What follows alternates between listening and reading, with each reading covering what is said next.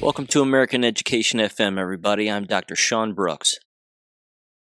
Well, hi there, everybody. Welcome back. Okay, here's where I want to start.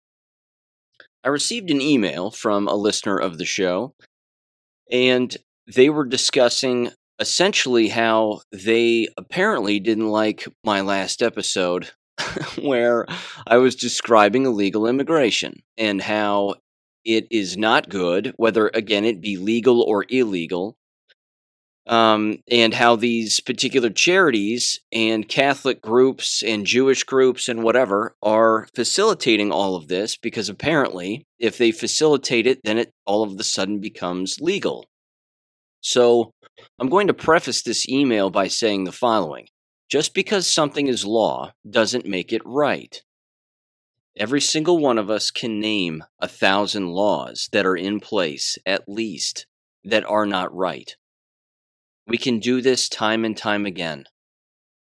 Me personally, I don't like the distracted driving laws.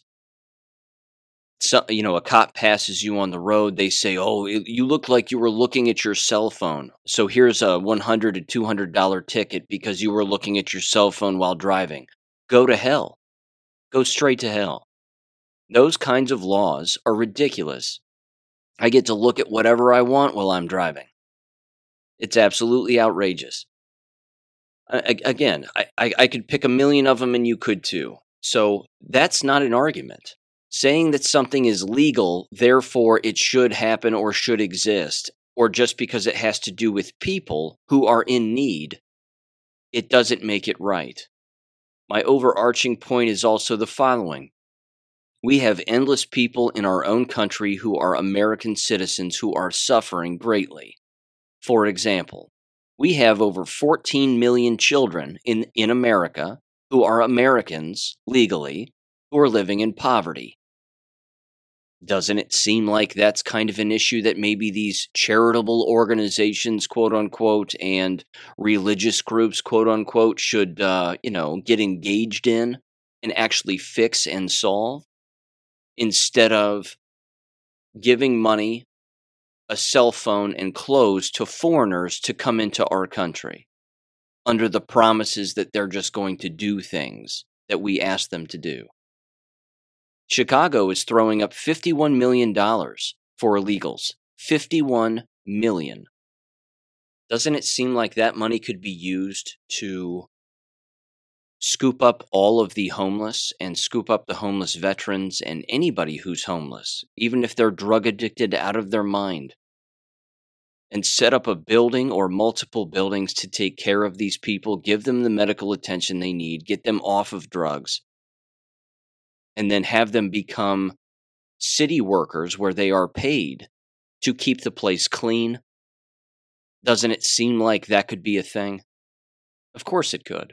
All of these things could exist. But people paying and volunteering and working with these religious groups and charitable organizations to bring in illegals, and they are because they are not American citizens. I have a problem with this. This is my problem. So here's the email. They said the following. Hi, Sean. I may have emailed you from a different email address before. I sent the article with the study about women struggling with health and mental health issues. Thanks for sharing it with your audience. You're welcome. My graduate degree is in political science with a focus on the refugee crisis in Syria and Iraq. I studied the C E A S system in the E U and subsequently the U S system, particularly in regards to Afghan asylum seekers. I am a part of a group of Christians in Colorado who help Muslim immigrants and refugees. I know several people and churches who work directly with Afghan refugees. Most of the recent Afghan refugees were brought in by our military to military bases and processed there before being released into the public. I have a problem with this. I don't like any of this. This is me talking, of course, now. Again, they continue. It's a lengthy email, and I'm going to read the whole thing and make comments throughout here. I have a problem with that. Why aren't you helping Americans? That's my question. Help Americans. There are homeless people down your street. Anybody listening to this, there are people struggling financially who are on your own road. Why don't you help them? It continues, it says, quote, the U S asylum system is set up to give authority of processing to non-governmental agencies, which happen to be the Catholic and Lutheran societies. That's the established legal framework for refugee intake in America. I don't care. I don't care. One of the things that happens here, ladies and gentlemen, is the manipulation of these systems and the people who work within to be the useful idiots to openly engage in race replacement and openly engage in bringing illegals to the United States. You see, the melting pot is not a good solution to anything. I remember first hearing about the quote-unquote melting pot back when I was in high school. And I'll admit, I thought to myself at first, okay, great, lots of different people from lots of different countries living in the same country, fine. But then I thought to myself much later on, where's the individuality? I know that America is diverse based on race. I'm well aware of that. That doesn't bother me. What bothers me is that you have individuals who come here the right way, and you have individuals who do not. Why?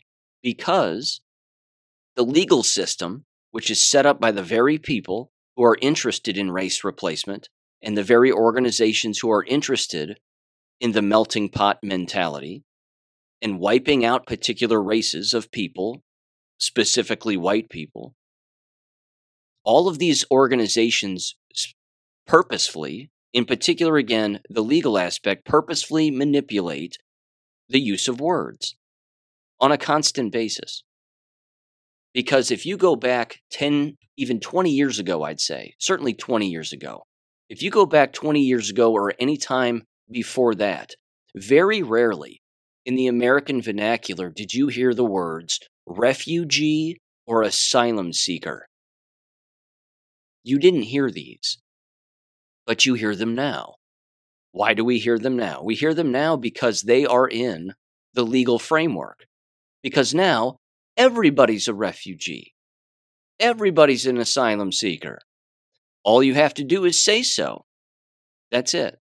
All you have to do is say so. But if you go to a foreign country as an American and say, I'm an asylum seeker, I'm a refugee, and they'll say, from where? And you say, America. They'll laugh in your face. They'll probably imprison you, maybe even shoot you, or throw you out at the very least. This word manipulation and people believing this word manipulation, this is the problem. And then the people who work for these organizations are being manipulated, and they have no idea. They have no idea. They continued. They said there are other organizations as well. The following list is linked in the above webpage. And they have a website here called rapsnet dot org, Refugee Processing Center, Resettlement and Placement Agency Contacts. They're everywhere. These people are everywhere. They're in Columbus, Ohio. They've got a giant map behind the website here. Every major city and every major state for the most part. There you go. They continued. They said, quote, the Catholic charity you mentioned on your podcast says that they are a designated agency for refugee intake and processing. Here is a Michigan branch agency website. Yes, I, I'm, I'm well aware. Again, they're openly doing this because, again, they're allowed to. I get it. I'm not, uh, all I'm saying is it's not right. This isn't right. They continued and said, quote, if you go back a page on the state dot gov website, you will see that they have started a new program where citizens in groups of five can apply to process refugees in lieu of these agencies. That was interesting. I'm not going to link it here. But I also found yesterday that the U S government has raised the allowed number of refugee admissions from Afghanistan.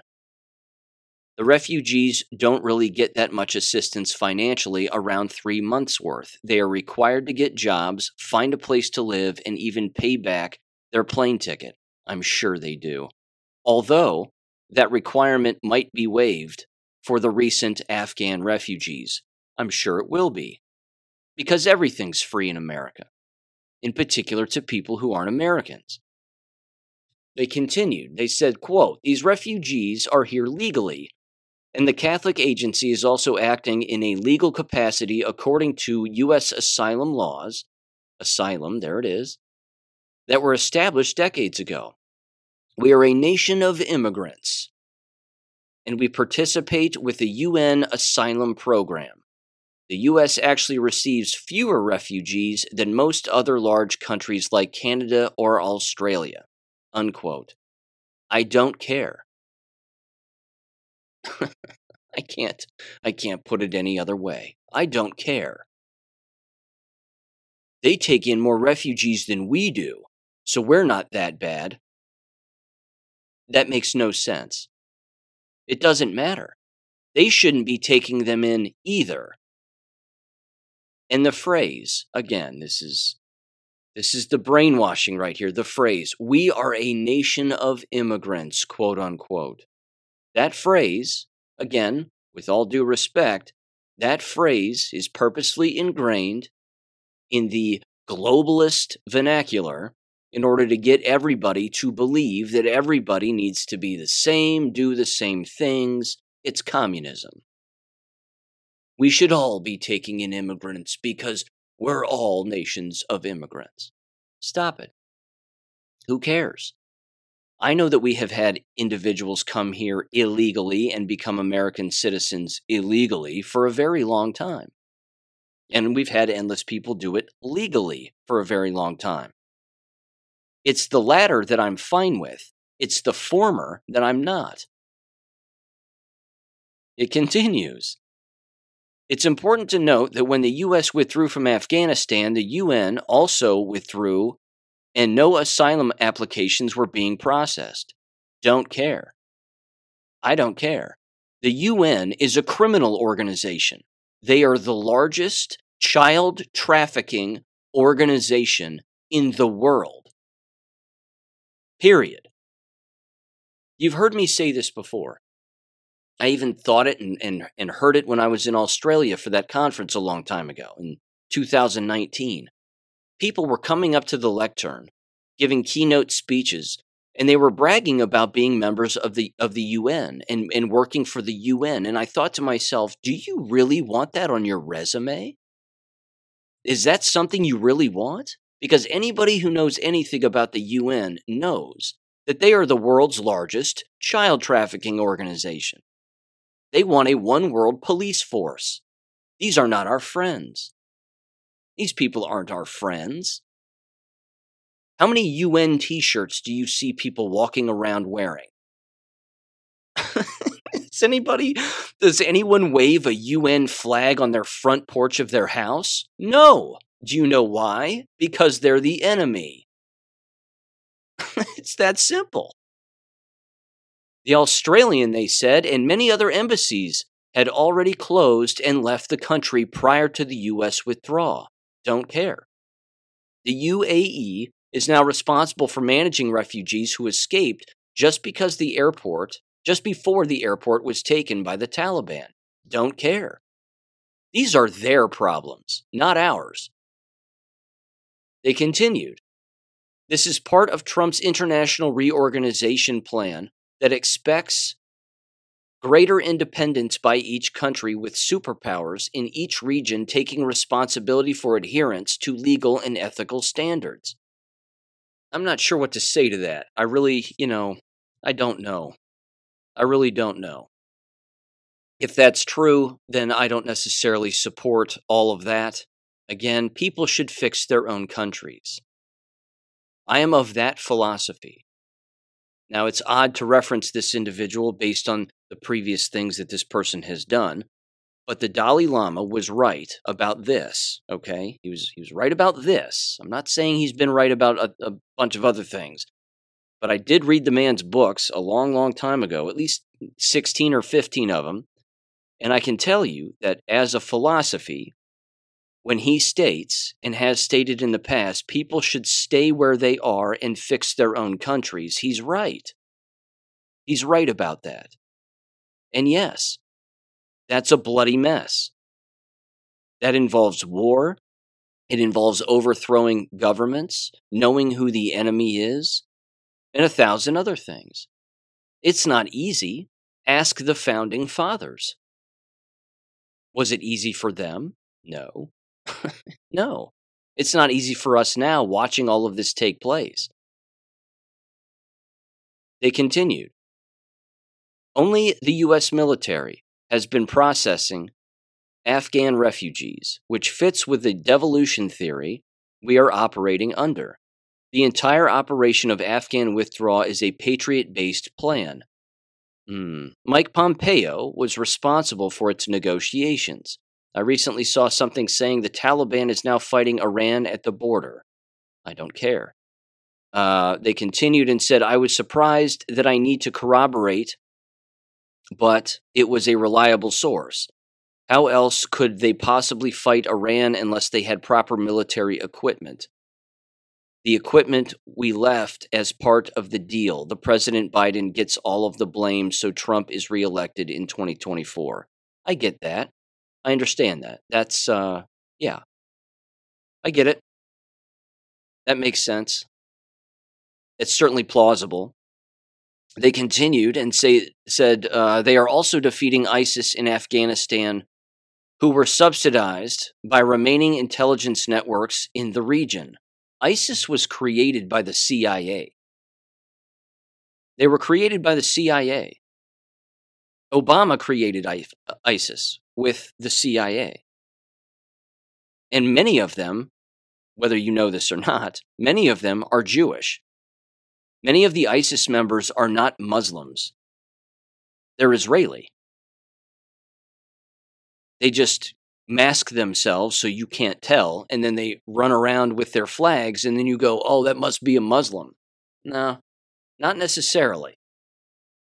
They continued and said, I have a local source who told me a few months after the withdrawal that the ISIS fighters were foreigners with money, Sunnis recruiting even lower Taliban guys, uneducated, poor, and desperate. Yeah, I, b- I believe that. I digress into the bigger picture, they stated, but I just wanted to slow you down a bit in your rant because you are missing information. I would even add that I think our border has not been unsecured for the past year, but in fact, we have all been subjected to a huge media onslaught. Remember, Sean, we are in a huge counter-operational psyop, but as you know, patriots are in control. Take a breath. Unquote. Okay. Take a breath. So if we're watching something at the border that's not happening, then why are you participating in it? Because earlier in the email, this individual stated that this is what they're helping with. They're helping bring Afghans to Colorado through a Christian organization that they work for. But that's not happening? My point here is simple. I do not support bringing illegals in and spending money to do that. You can call it legal, you can call it lawful, you can call it whatever you'd like. I don't support that. It's overwhelming our country. Has been for quite some time, still is. Because when people come in legally, the old-fashioned way, it's not nearly as abrupt as it is right now. And it doesn't look sneaky and suspicious like it does now. You know, like a line of fifteen plus individuals all tethered together. Like when you see a, a delinquent mom tethering her kid to a leash. Have you ever seen that? It looks like that with these illegals. They're all lined up. They've all got their giant bags full of God knows what. And then we just assume that they're going to find jobs, and we assume that they're going to pay back their airplane airplane tickets, and we assume that they're going to do the right thing. Ladies and gentlemen, I saw a video the other day that I put up on Gab. It was in Germany, and it was a German woman, white woman, being sexually assaulted by five black men who were all illegals. At least five of them. She was, everyone was clothed. I, I want to make that abundantly clear. I wasn't watching a rape. I was watching a simulated rape. And this was caught on security camera or by someone in an adjacent building, whatever it was. One of the black men had, again, most likely African, clearly illegal. They had her bent over so that, again, her face was toward the ground, and he was holding her and holding her arms to her sides and holding holding on top of her back so that her rear end was completely exposed. Again, everyone was wearing clothes. And one at a time, all the other black men came up behind her and were simulating having doggy-style sex with her. One at a time. This continued. And then they would take turns holding her while the others would do this act on her, time and time again. And then they threw her on the ground, and then they simulated masturbating and jacking off on her. Is that making you uncomfortable hearing that? Because if it does, good, it should. That's the point. I will never support bringing people into a country who do that. Not ever. These charitable organizations that are doing this are not charitable. They are the problem. They should be eliminated. Or they should be given a military directive that says, you're going to stop doing this, and now you're going to help Americans. That's what should happen, in my humble opinion, because, well, it's my show. I get to say what I want. that's, that's how this works. I don't support that. I do not support people coming into this country to take advantage of legal citizens or what this country has to offer under no circumstance. And if anyone believes that every person coming into our country is a good person or, oh, I'm working for this charitable organization, so the people that I'm bringing in are all good because that's what I believe, well, you're sorely mistaken. In fact, I think one of the better lessons that would really shake people to the core is to get these quote-unquote charitable organizations and these Christian and Jewish and whatever organizations that are doing all of this, bringing in foreigners into our country in the dead of night on airplanes or in broad daylight on airplanes. Instead of doing that, and you, again, with a, some kind of a military directive or something, force the individuals in those organizations, if they still wanted to work for them, to clean up the streets of the towns and cities where they live, to help feed, clothe, bathe, actually bathe the homeless and the drug addicted here in America, who already exist here, those individuals would get an education of a lifetime. Because they would be forced to stop, pause, and say, wait a minute, our problem is right here. Instead of backpatting and hugging themselves because they think that they're doing good for someone in a foreign country by bringing them here. If you just changed the focus and shifted the focus to Americans right here, our problems would be solved. But that's not happening. It's another distraction. It's another focus on these people and prey on the emotions of the gullible and so on and so forth. You're helping people. Come to our, our charitable organization and, and just help those that are in need. Why do you think, again, you keep seeing commercials on T V that say, look at this homeless person, look at this starving Jewish old lady in the middle of nowhere, and if, you know, for just five dollars a month, you can send a box of food to them and they will be helped. How do you know that that food goes there? How do you know that? How do you know your money doesn't, doesn't just slip into some greasy person's back pocket? You don't. You have no clue. I don't give to charities. Doesn't happen. Because I know where the money goes. and it doesn't go to the thing that they claim to be solving, because if they solved it, they wouldn't exist anymore. The organization wouldn't exist. This is what happens when you solve problems. When you solve them, the problem ceases to exist. No, they have to perpetuate the problem in order to continue to exist and launder money and do all of that. It's disgusting. It's disgusting. What does it say in the Bible? Something about God saying that the works of man are like dirty rags, that they mean nothing, that if you think you're doing good for, for, for a group of people or for something, that that's going to get you into heaven, or that that makes you a good person.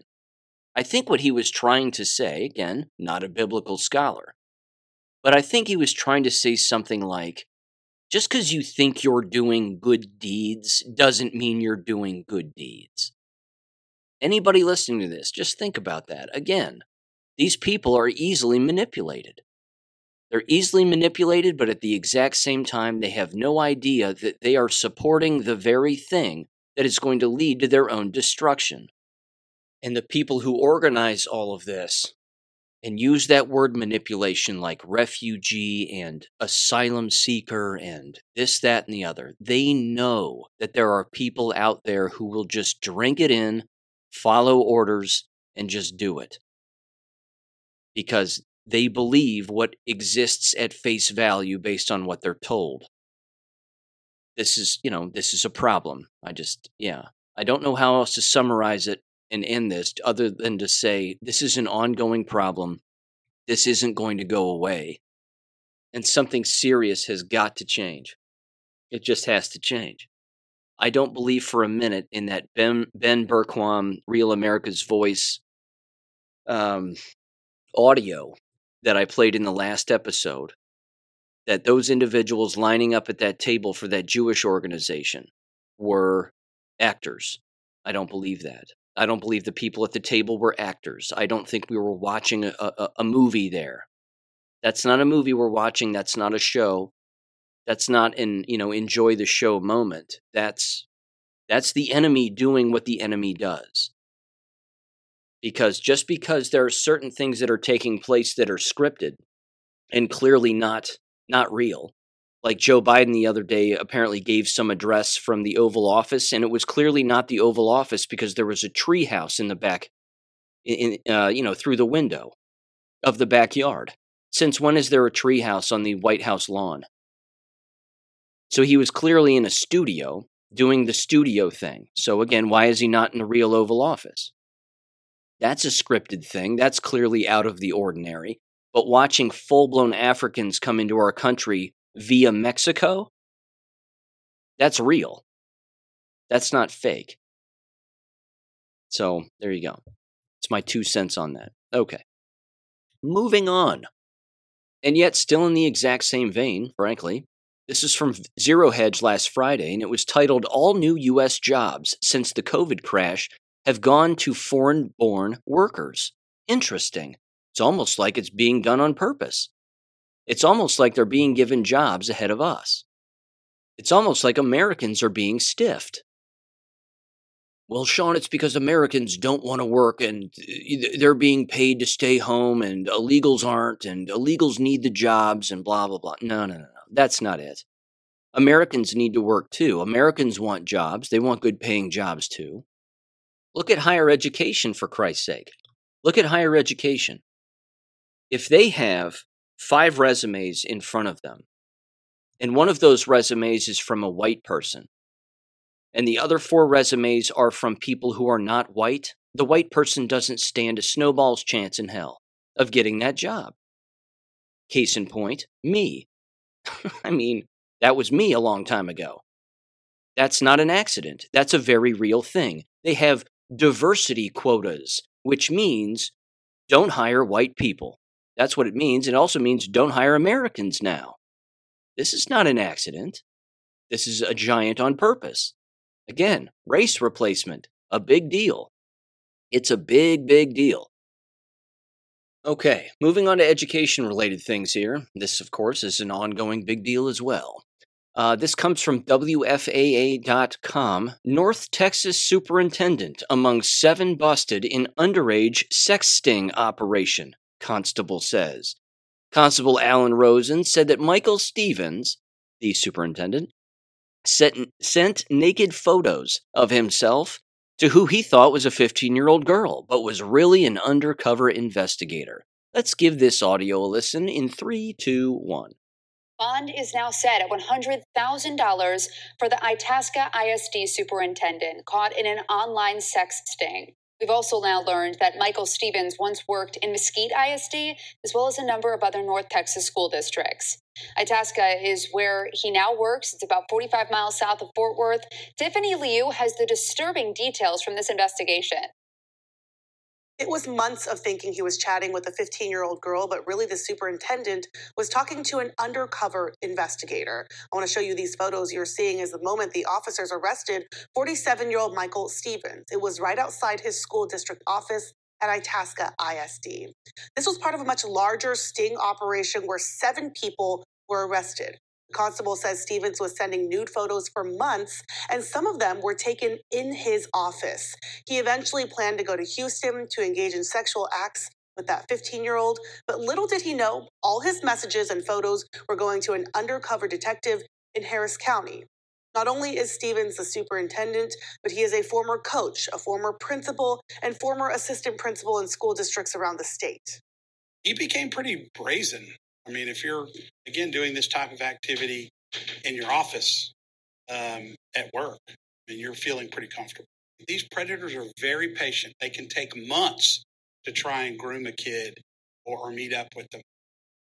The Harris County Constable is asking for more victims to come forward. He also wants to remind parents to keep a close eye on your kids' online activity. Itasca I S D Board of Trustees will be holding a special meeting on Monday. They're going to talk about the fate of his job, along with who will be interim superintendent. Back to you. Back to me. Fate of his job. A discussion about the fate of his job? Fire him and then shoot him. Pretty simple.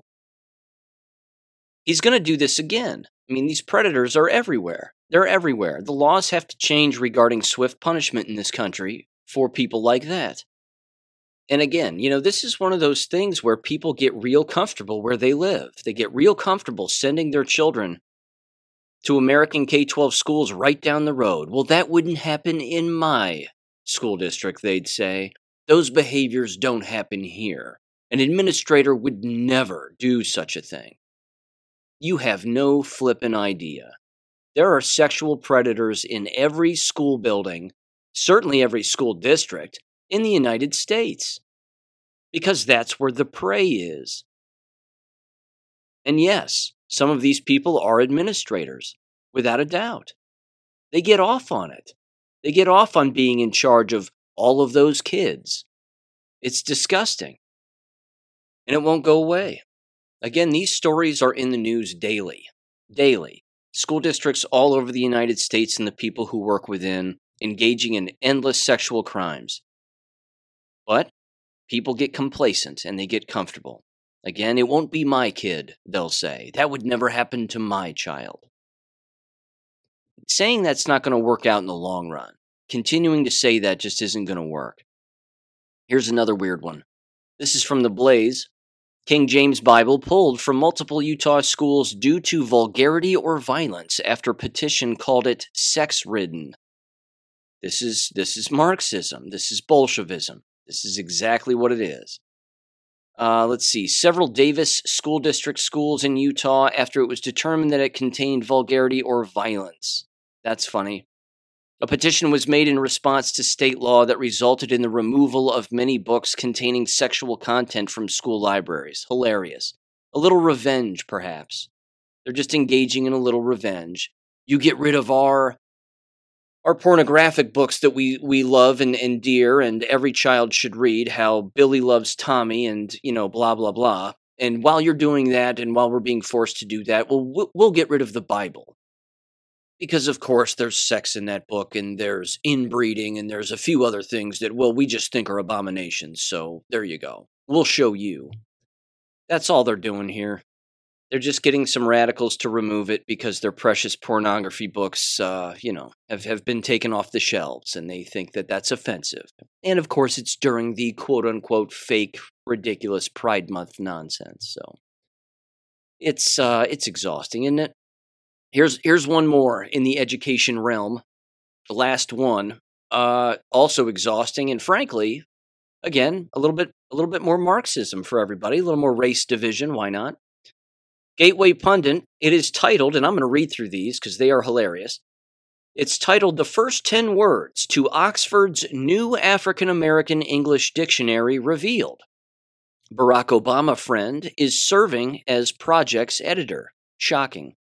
Now, did you know that there was an African American English dictionary and that Oxford's dictionary and university was putting one out? I did not.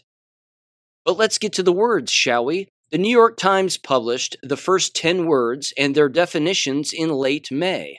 Here they are. The first one. Can't believe I'm going to read through these. just, I just can't. This is the state of affairs. This is the state of affairs. Here we go. The first one, bussin. B U S S I N. An adjective and participle. The first definition, especially describing food. Tasty, delicious, also more generally, impressive or excellent. And the second definition is describing a party, event, et cetera. Busy, crowded, lively. Uh, variant forms, bussing or bussin with an uh, apostrophe at the end of the N. There you go. Now, what is it, again, that's embedded in the ideology where the dumbing down of the English language is a part of the plan? Oh, yeah, that's right. Marxism. Same thing. Same thing. The next one, grill. Yes, that's right. G R I L L. It's a noun. It's a person, a place, or a thing. A removable or permanent dental overlay, typically made of silver, gold, or another metal, and often inset with gemstones, which is worn as jewelry. Uh, the next one, promised land, a noun. A place perceived to be where enslaved people and later African Americans more generally can find refuge and live in freedom. Etymology, a reference to the biblical story of Jewish people seeking freedom from Egyptian bondage. Unquote. Yikes. This is just eye-rubbing insanity here. Uh, they're going to get harder to pronounce, so my apologies. It's because, well, none of these are real English words. Chitterlings is the next one. A dish made from pig intestines that are typically boiled, fried, or stuffed with other ingredients, occasionally also pig intestines as an ingredient. Like chitlins. Yep, got it. Kitchen. That's right, kitchen. K I T C H E N. The hair at the nape of the neck, which is typically shorter, kinkier, and considered more difficult to style. Jesus. What is happening? What is happening? Cakewalk. The first definition, because apparently there have to be two. A contest in which black people would perform a stylized walk in pairs, typically judged by a plantation owner. The winner would receive some type of cake. Something that is considered easily done is the second definition, as in a job is a cakewalk. Okay. Old school, an adjective. Definition, characteristic of early hip-hop or rap music that emerged in New York City between the late nineteen seventies to the mid nineteen eighties, which often includes the use of couplets, funk, and disco samples, and playful lyrics, also used to describe the music and artists of that style and time period. The next one, the word pat, P A T. Transitive is the first definition, a tap, the foot, in rhythm with music, sometimes as an indication of participation in religious worship. And two, intransitive, usually of a person's foot, to tap in the rhythm of music, sometimes to demonstrate participation in religious worship. For the love of God. I mean, this is oh, this is just exhausting. The next one, Aunt Hagar's children. These are phrases and things. These are not words. A reference to black people collectively. And uh, let's see, what else does it say here? And became, among some black communities, the symbolic mother of all Africans and African Americans and of black womanhood. Let me ask you something. I know I have excellent black Americans who listen to this show. Does this piss you off? This has to make you beyond angry. This is so insulting. This is incredible. The next one, ring shout. Ring shout. A spiritual ritual involving a dance where participants follow one another in a ring shape, shuffling their feet and clapping their hands to accompany chanting and singing. The dancing and chanting gradually intensify and often conclude with participants exhibiting a state of spiritual ecstasy. It says sources linked, then I think we're done, thank God. It says sources linked to the Oxford University Press told the New York Times one hundred words have already been selected, and the project will be completed by March of twenty twenty-five. Now, which one of Obama's friends is behind this? You know this person. Henry Louis Gates Junior, a scholar of African American history at Harvard University, was hired to serve as the project's editor. He, of course, was at the center of major political controversy in July of twenty, uh, two thousand nine, where the professor was arrested at his Cambridge, Massachusetts home by local police officer Sergeant James Crowley, who was responding to reports of people breaking into the home.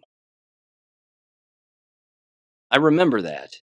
And I remember all of it and all of the outrage being ridiculous and it getting spun into being this, you know, we're all racist kind of thing. Absolutely ridiculous. He didn't have his, again, he didn't have his driver's license on him. He didn't have any identification. This guy didn't know who he was. And of course, Gates was doing that thing. Don't you know who I am? This is my house. I live here. And he's, and the cop goes, great. That's great. Show me your identification. He goes, well, it's inside. I'm going to go get it. He goes, wait a minute. I don't know who you are.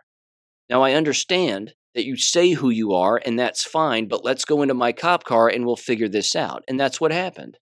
But Gates lost his mind. You're white. I'm black. This is a racist thing.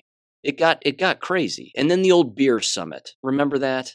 That's what that was. We're going to sit around a table at the White House and we're going to have ourselves a beer.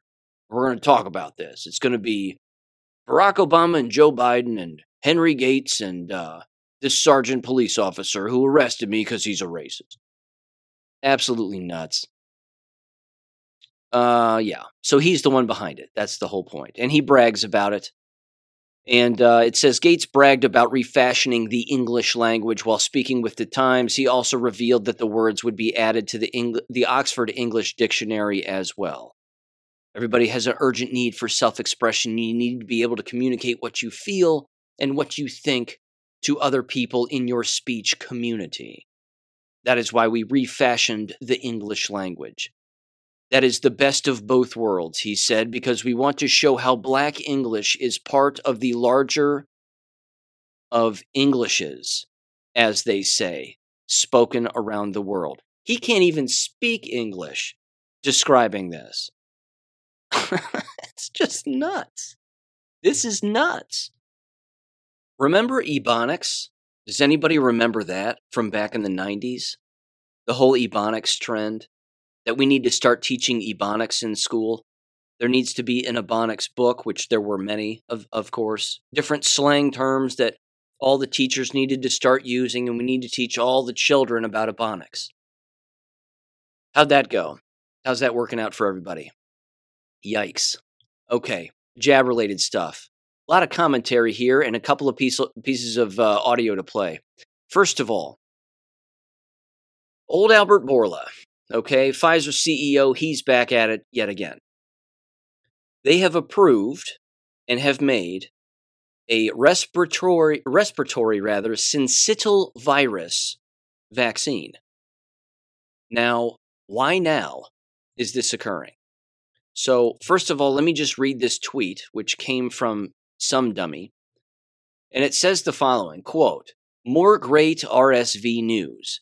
At U S F D A has approved our R S V vaccine for adults sixty years and older. Don't worry, they're coming for the kids." See how we're saying the same crap over and over and over again, year after year after year? They will come after the kids next, ladies and gentlemen. It's not just going to be to wipe out the elderly. And this is what uh, the Pfizer C E O Albert Bourla tweeted. Quote, "The severity of R S V disease can increase with age and comorbidities, play, placing older adults at high risk for this disease." It continued and says, quote, "They're saying this approval will help offer older adults protection from the anticipated R S V season this fall," remarked hashtag C H D T V host Polly Tom- Tommy. And then it says, quote, "From people like myself who have been in this game a long time, I can tell you we can see the warning signs," she attested. Quote, we are experience, I'm sorry, we are expecting to see huge surges in fear-mongering news. It's going to get much more intense," unquote. Now, I know you can figure this out without me describing this. Why is it that they're pushing forward with a, what they're calling, a respiratory vaccine among sixty years and older and doing it right now? Because the vast majority of the people who are alive, certainly those who are triple jabbed and still walking around like the zombies they are, they're experiencing chronic coughing. Because, of course, the central nervous system is impacted from the snake venom and all the other poisons because it breaks through the blood-brain barrier and impacts breathing. So they're having a very hard time not coughing on a constant basis. In particular, I might add, those being shed on. So they're going to actually believe that this shot is going to save them and help them. This will be the end of them. And they will take it. The chronic coughers from the COVID jabs, bioweapon, will take this shot. I guarantee it. It'll be the, again, it'll be the end of them. This is, this is what will finish them off even faster. So there you go. Wanted to bring that to everybody's attention because that's continuing. I want to read this. And you've heard me read things like this before, of course, and describe this process. I fully understand that Donald Trump was in Iowa this past week. He made some really interesting comments. Again, I, I haven't played the video on the show and, and probably won't, but there's that audio, which I think I stuck in a war video, where he's describing what he plans to do in Iowa over the course of the time between next Memorial Day and then the for the entire year, all the way up to the two hundred fiftieth anniversary of our country becoming a country. It's an interesting idea. It's an interesting plan. They'd better clear up everything before something like that happens, because in my opinion, having a celebration like that in Iowa with a bunch of statues around and a bunch of people and whatever else, it seems prime picking for a false flag attack of some kind.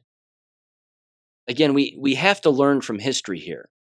We have to learn from what's actually taken place in the past and what's likely to occur in the future. Again, I'm glad he said it. That that's fine. If people want to travel to Iowa and look at statues and, and celebrate the history of our country, go for it. I'm not going to stop anybody from doing that. I just sure hope that they clean up all the, uh, you know, the the federal riffraff, so to speak, and get rid of them as much as humanly possible and annihilate these organizations so that we know that M S thirteen isn't going to have some attack or, oh, I don't know, these illegals they're bringing into our country aren't going to attack it.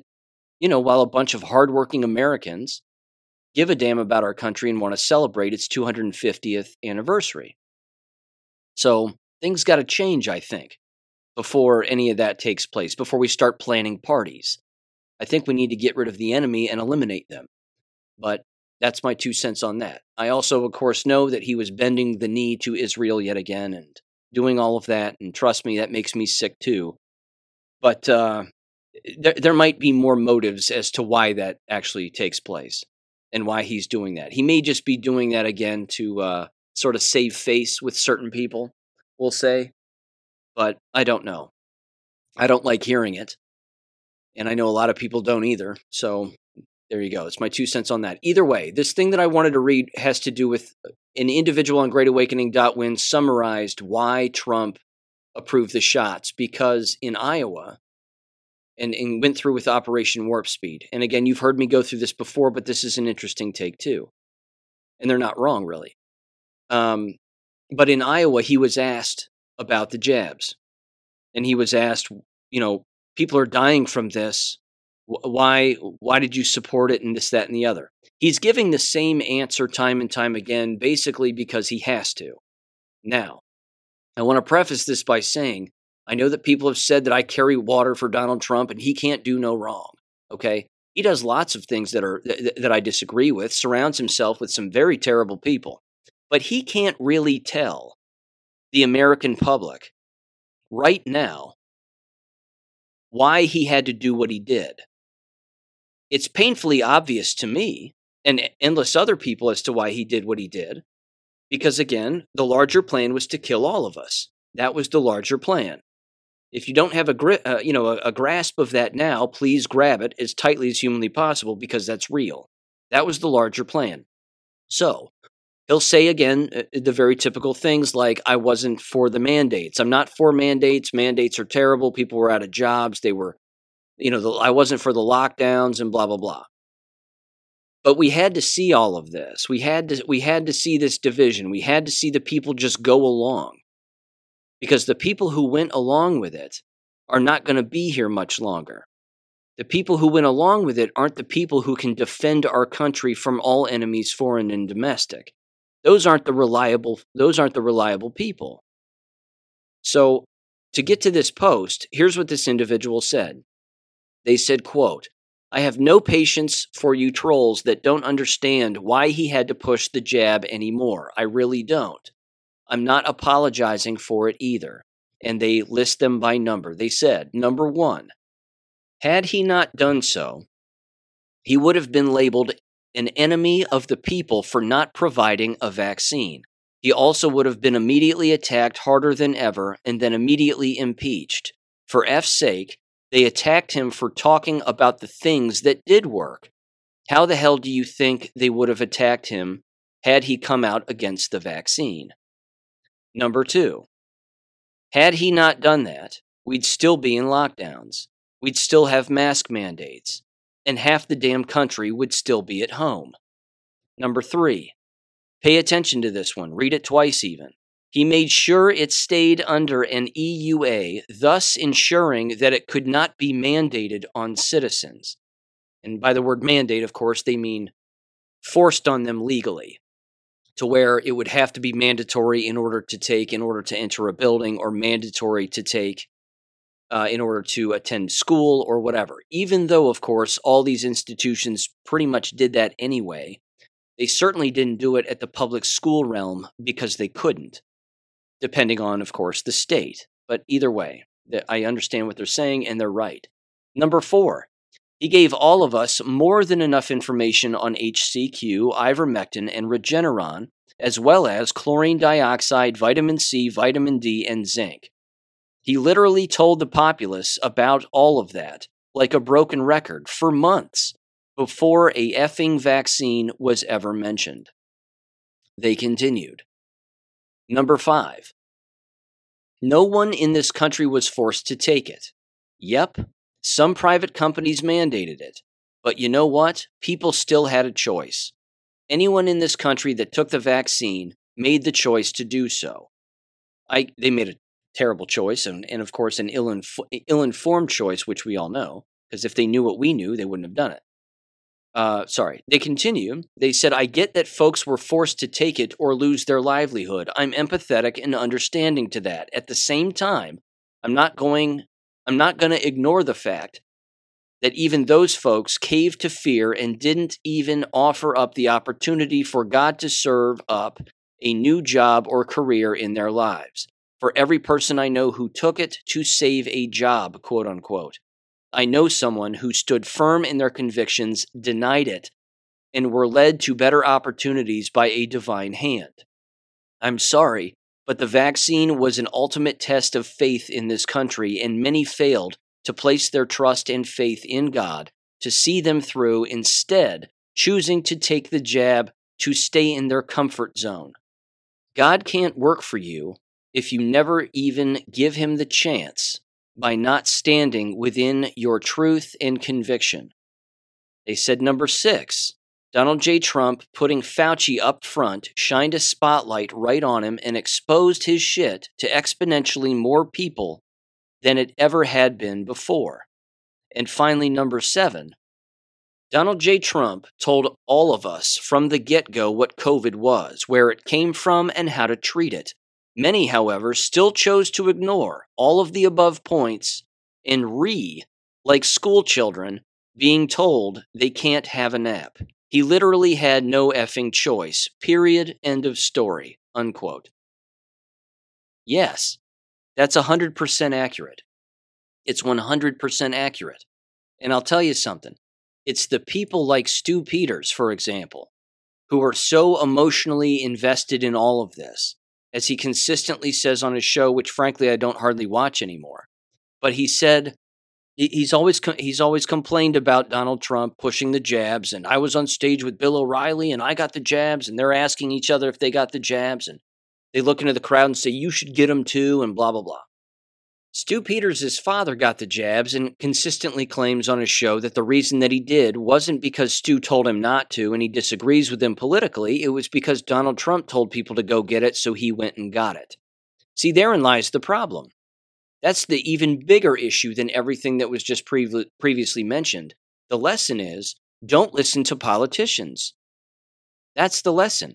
If a politician tells you to inject yourself with something for which you can't name a single ingredient and has never been injected into human beings ever before, you don't do it. That's all. You just don't do it. Again, this is a matrix thing. This is the difference between those that live in the real world and those that live in the matrix. We're not going back. We now know anybody who offers up a jab or even a pill of any kind going forward, you shouldn't take it. We know that. Even supplements. There's plenty of supplements that are poison too. But this is the lesson. This is the constant ongoing lesson. And the even bigger lesson, of course, is the fact that they wanted to kill all of us, which was mentioned in those in those particular points that that individual laid out, and they're right. That was the plan. The plan was to stretch this out through twenty twenty-five into twenty thirty, and then we'd all be wiped out. Because you can't enter a store if you're not jabbed then.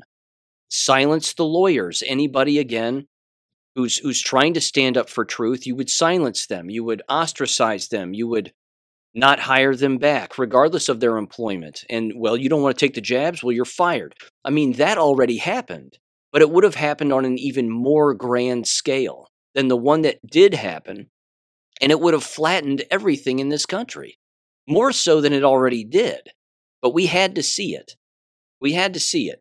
Now, I do want to mention this too, because this, again, this is on Stu Peters also, and I have a slight disagreement with this individual, and uh, they've done a lot of, you know, a lot of great work. Doctor David Martin was on Stu Peters' program not that long ago. They did about a twenty-minute talk, and he was talking about the speech that he gave in Brussels to the E U Parliament. Now, the E U, of course, is a globalist organization. They are the enemy. So David Martin, Doctor David Martin was in there in the belly of the beast talking about how the jabs don't work. In, a, in another world, he wouldn't have be, been even allowed to do that. But he did. He, here, which again was great. It was a, it was a decent speech, twenty-eight minutes long. It was more than decent. I mean, it's very good. The, the, the point is, at the end of their interview, Doctor Martin and, and Stu Peters are going back and forth as to what the solution is. What's the solution to all of this? How is it that we...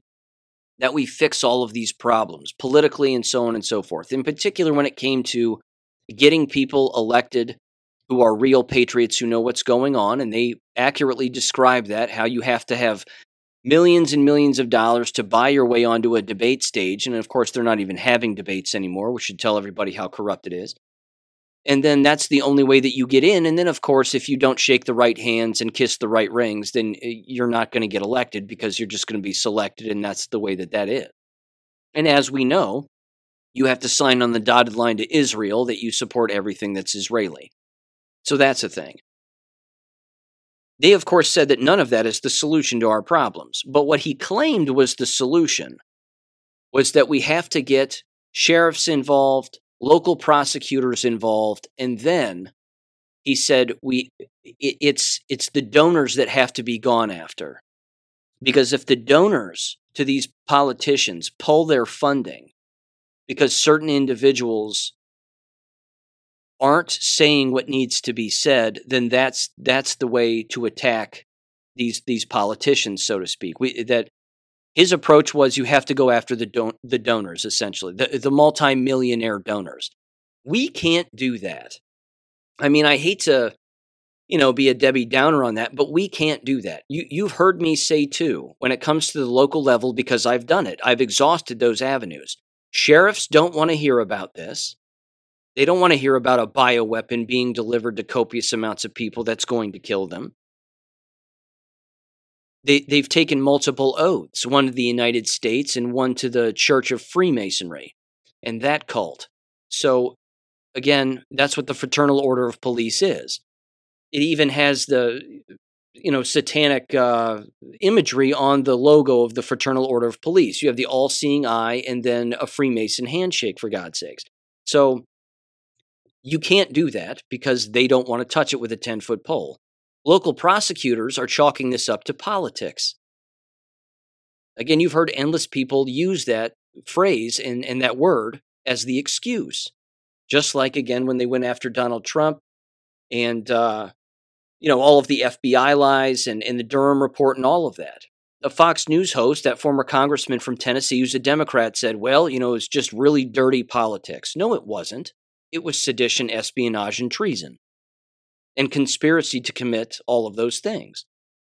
That's what it was. It wasn't politics. But if prosecutors think that jab talk is politics and that it's a debate and that you have to keep that out of the courtroom because, well, it, that's debatable. It isn't a debate. It's a genocide, and these people don't know it. They don't know anything about it. So I'm telling you, I don't think that I don't think that that's the answer because that hasn't worked. If it were the answer, it would have already worked by now. And it would have worked on a grand scale across the board. But these people are bought, sold, corrupt. They're globalists. And that's, you know, that's the way that it is. In fact, here is audio from one of those very individuals. This right here, again, is, is the open and callous and hubris nature of these people. This is the new C D C director. And this individual, again, her last name is Cohen, a Miss Cohen.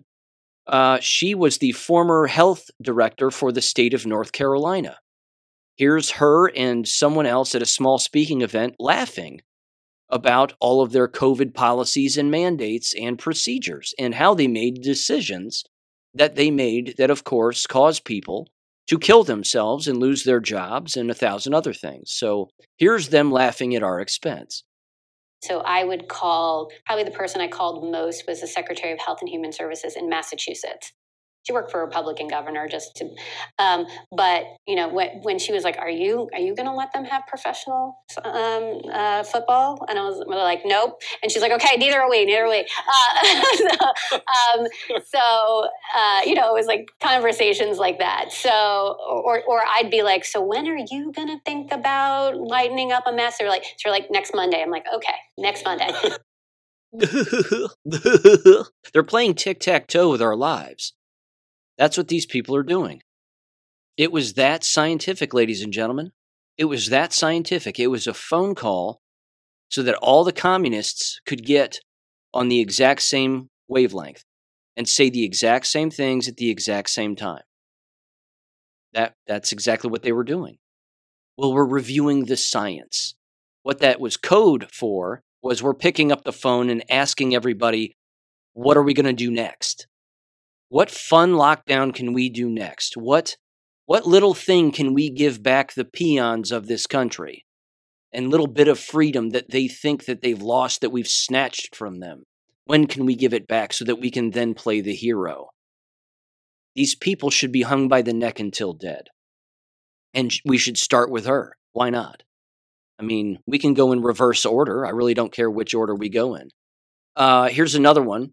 This is from the W H O Pandemic Treaty get-together that all these losers had a couple weeks back. Uh, United Nations W H O Pandemic Treaty co-chair Doctor Abdullah Asiri forecasts forced vaccinations for everyone during the next fake pandemic.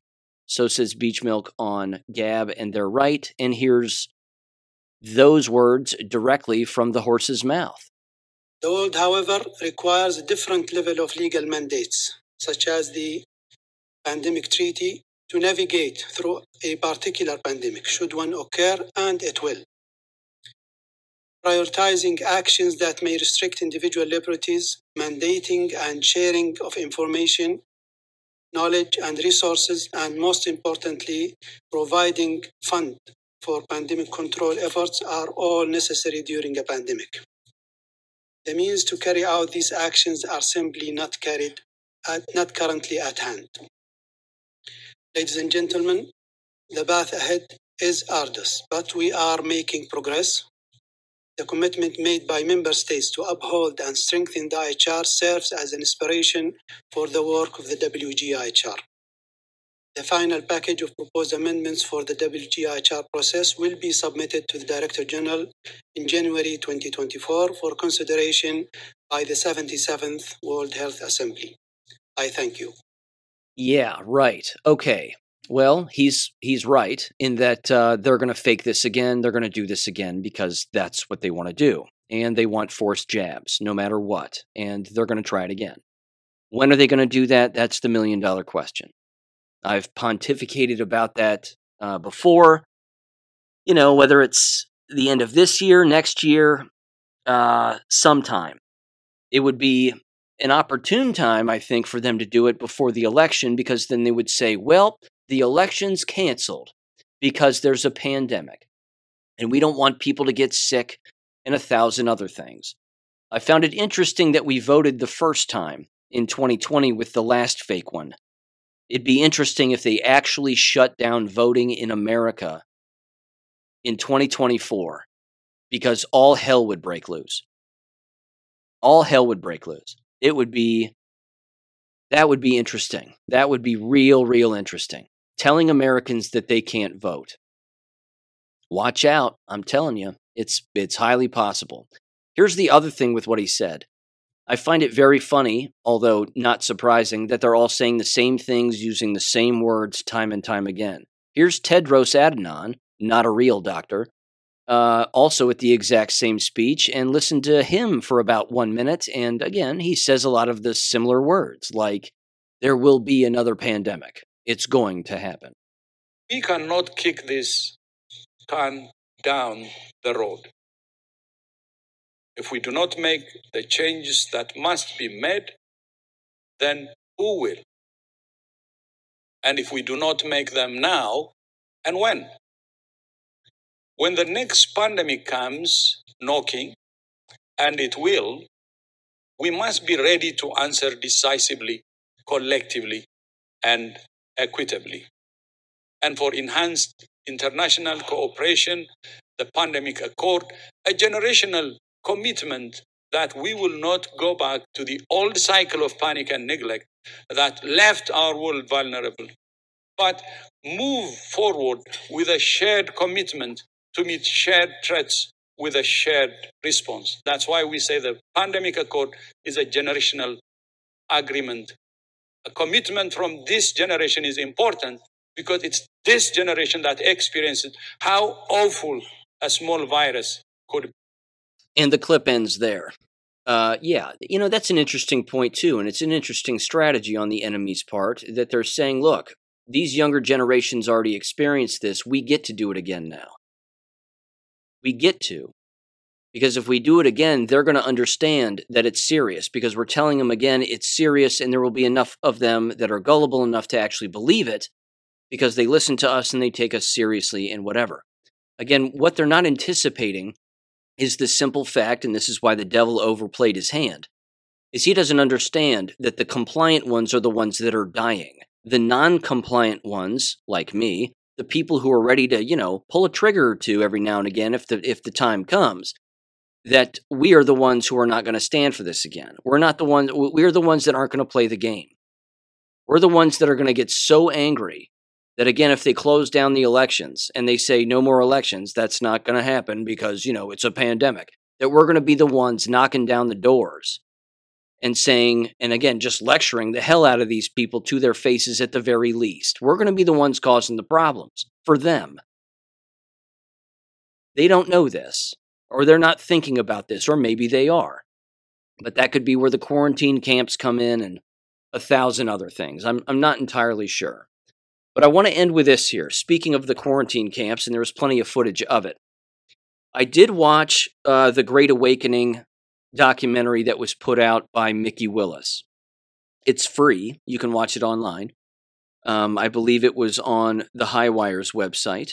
You pop in your email and then you hit enter and it pops up and you scroll ahead because there's a lot of back padding and look at the great work we did and all this other stuff. I mean, yeah, it, it, the pomp and circumstance stuff when it comes to these documentaries from the, from the so-called right, you know, I, I don't like that part of it. Just play the, just play the flippin' movie. Um, it's, it's good. I think it's good because it hones in on communism specifically being the problem. Now, they bounce around a lot from subject to subject. Sometimes they're talking about masks, then all of a sudden they're talking about the education business. Then they're back to giving a history lesson about Chairman Mao, and then they bounce forward and they're talking about something else. Um, you know, they inter- they interviewed some interesting people. You didn't need to talk to Robert Malone or Tulsi Gabbard, I, I didn't think. Um, they did talk to David Martin, Doctor McDonald. That was fine too. A few others. And, uh, yeah. And, and again, th- they spent the vast majority of the documentary talking about Stalin, Karl Marx, Lenin, Mao, and China. Uh, they get a, they, they made one, they made one reference to Germany at the very beginning, the Third Reich. They, they made one mention of it sort of in a in a derogatory way, and then that was really it. They didn't say Germany or Germans or Adolf Hitler at all for the rest of the time. Why is that? Why is that? Because Adolf Hitler wasn't a bad guy. That's why. And, and he knows that. Now, he's not going to say it, which he should, but there you go. I mean, and again, there was just sort of this blanket statement about the Third Reich that, uh, you know, the atrocities that took place there. And then they moved on. Well, what atrocities are you talking about? I mean, let's get specific. So either way, it's worth the watch. Frankly, again, I don't think it's for us. We've seen the clips that he throws in. It's all the social media clips that you've seen over the last three years.